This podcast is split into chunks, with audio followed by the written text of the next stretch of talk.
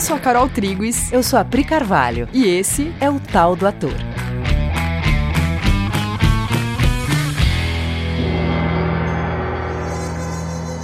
Oi, galera! Oi, gente! Beleza? Tudo bem com vocês? Estamos aqui nós, mais uma vez, fazendo episódio aqui nesse podcast. E dessa vez cumprindo com a promessa, vamos falar sobre texto. Yes! Então a gente queria. A gente vai falar sobre. A gente vai adentrar vários, vários assuntos para poder falar sobre texto. E o primeiro deles, a gente queria falar um pouco sobre é, essa postura. Quando você pega um texto para ler, a gente percebe que tem algumas posturas que facilitam a leitura e tem posturas que dificultam o seu, o seu contato com o texto. Então a gente queria falar de uma postura que facilita. A primeira coisa, eu acho que a gente tem que entender que hoje em dia o hábito de parar na frente de um texto e ler já não é mais tão simples porque o nosso tempo interno é muito acelerado. Nós somos pessoas muito mais hoje em dia audiovisuais do que nós somos leitores. Então, na profissão do ator, a leitura é muito comum, mas você não pode ignorar que você, como homem desse tempo, tem que fazer alguns ajustes mentais para poder realmente usufruir de sentar e ler um texto. Por exemplo, se você perceber, as pessoas abrem um vídeo. Se aquilo não interessou ela muito rápido, ela fecha o vídeo e abre outro né? Você passa o seu, seu feed do Instagram rápido, né? Você para naquilo que te interessa, fica quantos segundos, né? 3 segundos, 2 segundos, 5 segundos, e você passa para uma próxima para uma próxima coisa. Então esse esse espaço interno tem que se abrir para você conseguir parar e fazer uma leitura sem esse acelero interno. É, porque é quase uma. A gente é, é, é, pouco generoso com o conteúdo que a gente recebe. É assim, ó, você tem três segundos para me convencer que você vale meu tempo, senão tchau. E para ler um texto, você vai precisar respirar fundo umas dez vezes e entrar em outra velocidade, literalmente. Isso que a Carol falou, você tem que gerar espaço interno. Porque, como dizem Cauinha nem sempre pra gente, uhum. em xícara cheia não entra nada. então você tem que dar uma esvaziada, tem que relaxar. Então, é, estar num lugar onde é, você não vai ser interrompido né? Porque essa coisa do tempo, né? Você vai precisar de um tempo em concentração, em foco. Como a gente não está acostumado a, a, fazer esse treino de dar o nosso foco para alguma coisa por bastante tempo, é muito fácil distrações entrarem e te convidarem para mudar o seu foco de atenção. Então, é bom que você esteja num lugar é, quieto, onde você possa ficar umas duas horas, três horas, uma hora, não sei qual é o tamanho do texto que você vai estudar, mas que você possa ter um, um lugar quieto é, sem distrações por um tempo de estudo. Então, sem celular perto, de preferência, né? Porque é fácil o celular ficar chamando sua atenção, né? Você querer ir para o celular e fazer coisas. Então, é legal que você gere esse ambiente para você poder gerar esse ambiente mental em você. Então, gerar esse ambiente fisicamente para que isso vire um ambiente mental. E tem uma coisa que você tem que entender que é assim: você só lê um texto pela primeira vez uma vez. Você só vai ter um primeiro contato com o texto uma vez. E mudar uma primeira impressão é um negócio muito difícil. Então já faça tudo, sabe? Gere isso que a Carol falou, gere um ambiente prazeroso, gostosinho, com uma boa quantidade de iluminação, com um nível baixo de, de estímulo, sente confortável. Num, num tempo que você possa ficar né? Que você não Isso. precise sair para fazer alguma coisa no meio, de preferência que você tenha essas duas horas, três horas é. livres. Nem que seja meia hora, vai, que você vai ler o teu texto picado, mas por 30 minutos que seja. Você vai ficar ali. É. E aí gere, sabe, deixa o ambiente propício e faça no momento que você, sabe, sem sono. Gere um, um ambiente, tá, agora eu vou sentar e eu vou receber esse texto. E eu vou dar para ele tempo e chance dele poder conversar comigo, ele se fazer dentro de mim. Porque uhum. a primeira vez que você tem contato com o material, você precisa estar tá aberto para perceber quais são as primeiras impressões que um texto gera em você, as primeiras sensações, quais são as primeiras imagens que fazem na sua cabeça. Você não pode desprezar esse primeiro momento da primeira leitura. Sim, e a gente fez um episódio até, né, só sobre deixar chegar, sobre essa postura sim, de pesquisa do, do ator sobre deixar chegar. E aí nessa postura de deixar chegar, é, ela é muito confortável, né? Porque você não tem que fazer nada, você só tá ali e você vai degustar aquele texto, né? A gente até fez um paralelo muito legal com um brigadeiro. Sei lá, você vai comer um brigadeiro. Quando você come um brigadeiro muito gostoso, você tem que deixar ele chegar, o sabor dele tem que tem que ser degustado por você para você poder curtir ele. Sabe quando você come um brigadeiro, você tá só comendo brigadeiro? Você não tá vendo TV, você não tá lendo, você não tá fazendo outra coisa, você não tá caminhando. Você percebe que todas essas coisas interferem no quanto você aproveita do sabor do brigadeiro? Sim, porque você tá deixando ele chegar, né? Você tá está só curtindo ele. Com texto é a mesma coisa, porque é muito diferente de você comer um brigadeiro burlando a dieta, por exemplo. Nossa, você já come com culpa. Já, já tem muita informação ali na sua cabeça que concorre com sentir as notas do, do sabor do brigadeiro. Ou quando você come um brigadeiro sendo um crítico de gastronomia, tipo, Sim. nossa, esse brigadeiro aqui que me disseram que era gourmet nem é. Essas coisas vão ficar é, competindo com o sentir o sabor. Então no texto é a mesma coisa, né? Você pode só comer o brigadeiro e tá tudo é, bem. Sabe assim, fique feliz que o texto existe. Não queira provar que você é inteligente ou que você é burro e que não vai conseguir entender o texto. Não queira, não tenha ideias antes, tipo, esse texto é muito foda, porque isso é filtro. É como uhum. a postura do, do, brigadeiro, só deguste. Sim.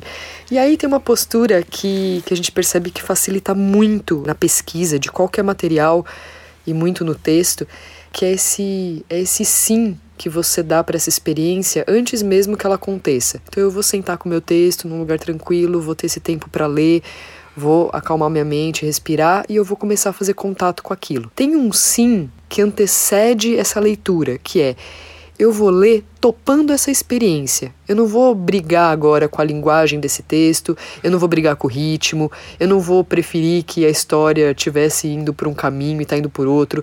Eu vou ficar calado, dando um sim para essa experiência, numa postura assim: vai aí que eu tô aqui com você. Vai aí, roteirista, vai aí, autor, que eu tô só aqui com você, indo junto com você para saber até onde você foi com esse texto. Eu quero conhecer. Isso é abrir espaço para que a expressão do autor chegue em você, ou do artista, né? É que no caso do texto é o autor. É assim que você abre espaço. Você topa fala, né? Eu vou, eu vou te escutar. Uhum, eu vou só te escutar. E aí tem aquele momento segunda leitura. Beleza, você já fez a primeira leitura, que aí tudo isso que a Pri falou, né? É o momento onde as coisas chegam de um jeito muito impactante. A primeira leitura ela é muito importante.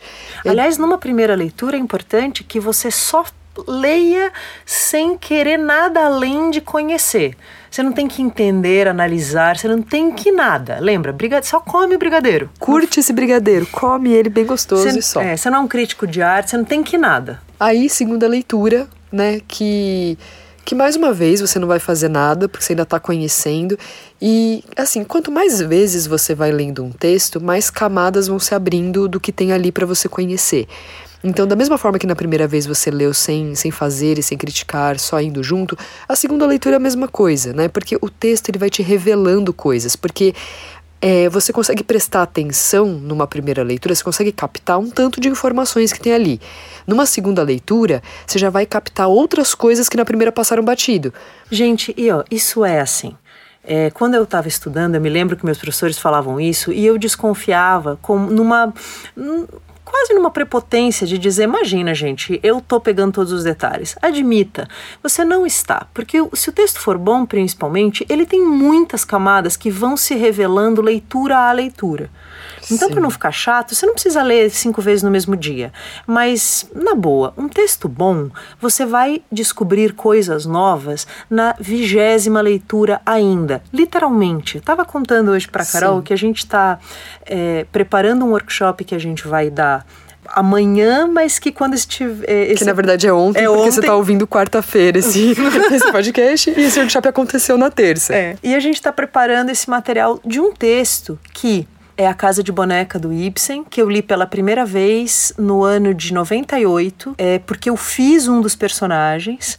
Aí depois eu dirigi esse texto em 2003 e depois a gente dirigiu ele de novo no ano pass... retrasado, retrasado, em 2018. Sim. Então imagina quantas vezes eu já não li esse texto. Além de ser um texto típico que você estuda na faculdade, é. você vai ler ele milhares de vezes como ator. É. Só de experiência com montagem desse texto, eu tenho três, né? Uhum.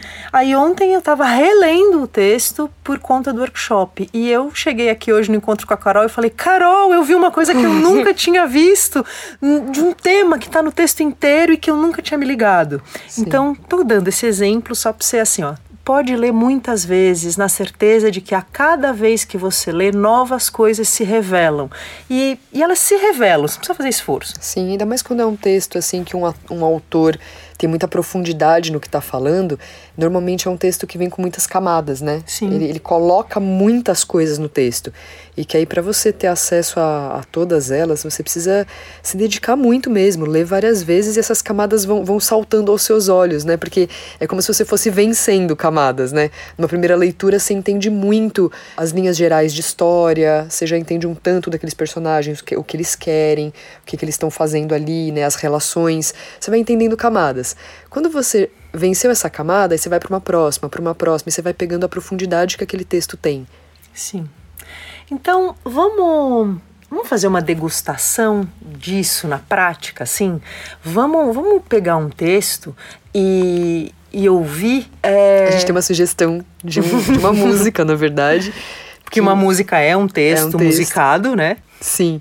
E aí a gente vai propor para vocês, de vocês ouvirem essa música. A gente conseguiu fazer uma dinâmica pro podcast. Isso é maravilhoso.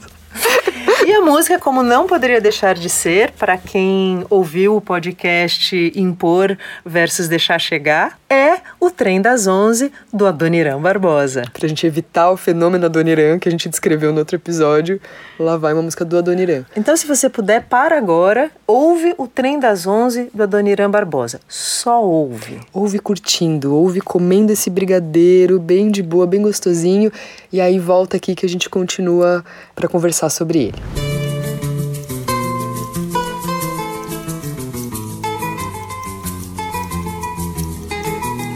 Ouviram? Legal essa música, né? então, essa música é uma história, né? Uhum. É uma história. Essa música fala de quê? Vieram imagens na sua cabeça? Repara se, se, se aconteceram imagens enquanto você ouvia. Se tinha uma. Quase dá para fazer um filme, né?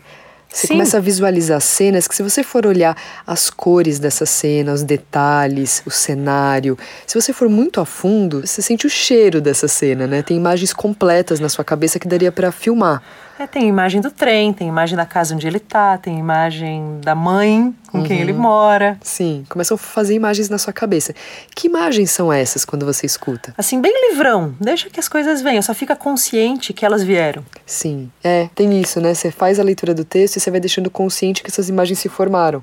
Sim. Que elas vão se formar. Aí você só vai olhando para elas depois, falando: Nossa, eu, eu, eu vi essa cena, eu visualizei essa cena. É. Aí, o segundo passo é: que sensações essa música suscitou em você?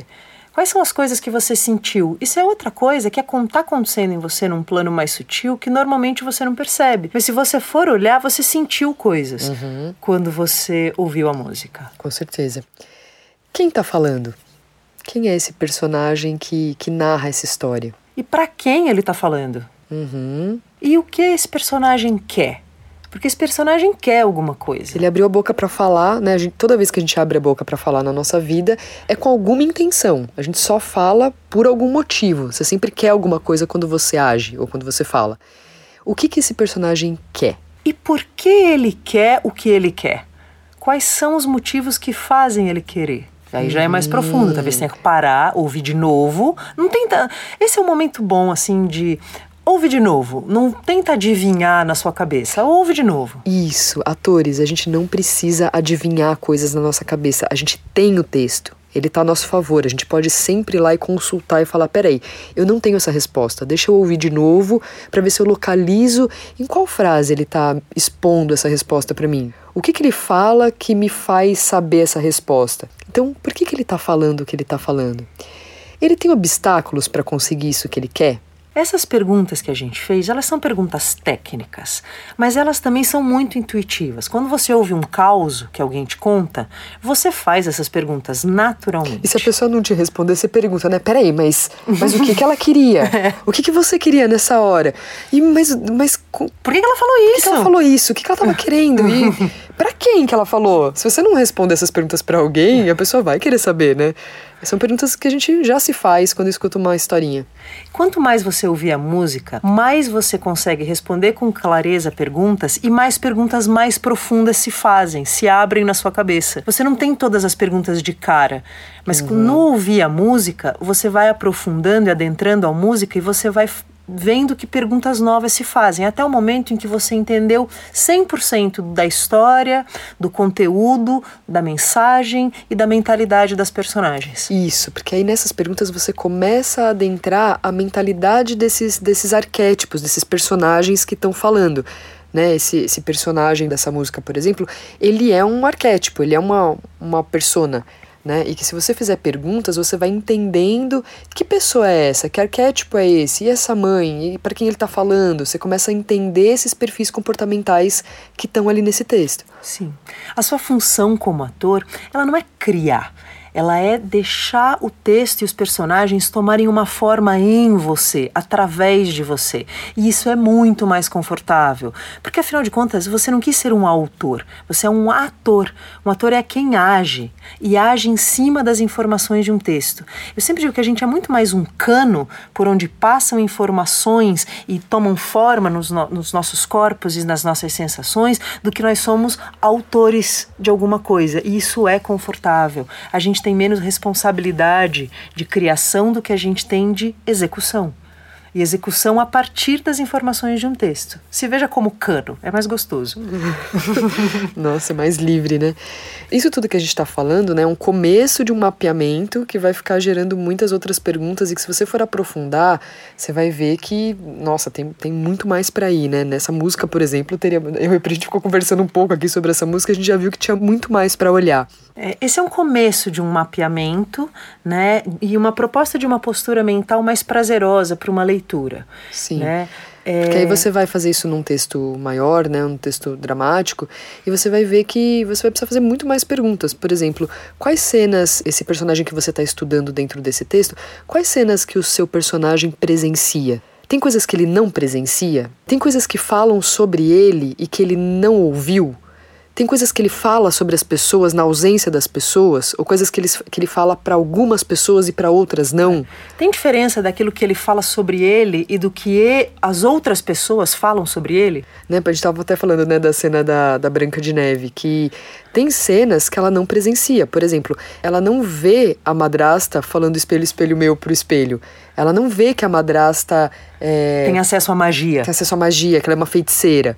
Né? Tem coisas que a Branca de Neve só não presenciou, ela não sabe o que está acontecendo. Aí você fala, caramba, ela não estava nessa cena, claro. ela não viu isso acontecer. Isso muda tudo. Toda, você começa a entender ações da Branca de Neve porque ela não vê coisas que você, quando está vendo é, a história, você vê, mas ela não viu. Sim, aí quando você vai lá olhar, você para de criticar o personagem e fazer julgamentos, né? Porque faz, aí começa a fazer todo o sentido. Sim. Bom, gente, eu acho que é isso. A Sim. gente queria oferecer só uma primeira, essa primeira camada, mas sobretudo, a gente queria oferecer um lugar de relação bem gostosa com o texto, bem livre, aonde você pode sim só degustar. Uhum. Abrir espaço e deixar ele chegar. Talvez isso seja a coisa mais importante. E tirar de você a responsabilidade de ter que gerar coisas, sendo que as respostas estão ali pra gente. É só a gente se abrir para olhar, para deixar chegar, para degustar com prazer que todas as informações que a gente precisa tá lá no texto. Elas aparecem, elas vão ficando claras e vão te preenchendo. Sim. Que esse é o grande, acho que esse é o grande medo do ator, né? Que é como é que eu vou tirar esse texto do papel e fazer ele virar uma coisa em cima do palco. Nessa dedicação, nessa dedicação isso começa a se fazer. Sim. Até uma hora rolar. que você está pronto e querendo ir pro palco. Sim, sim. que legal, que legal a gente conseguir compartilhar isso, amores. Aliás, a gente queria também convidar você a ficar ligado no nosso Instagram, porque a gente tem esse workshop de texto, uhum. um workshop de três horas. Em breve nós vamos ter um curso sobre texto mais profundo. Sim. Fica ligado, porque se você se interessar, você pode vir falar mais sobre esse assunto com a gente. Nosso Instagram é Coexiste Teatro e tem um site também que é coexiste.com.br barra teatro, onde tem todas as informações sobre, sobre a escola e a escola online para atores, né? Que agora a gente tem é, cursos online para atores mesmo, aprofundando tudo isso que a gente está conversando aqui. Que legal. Tá Obrigada, bom, amores. Gente. Que gostoso. Até a próxima. Um beijo. É nóis.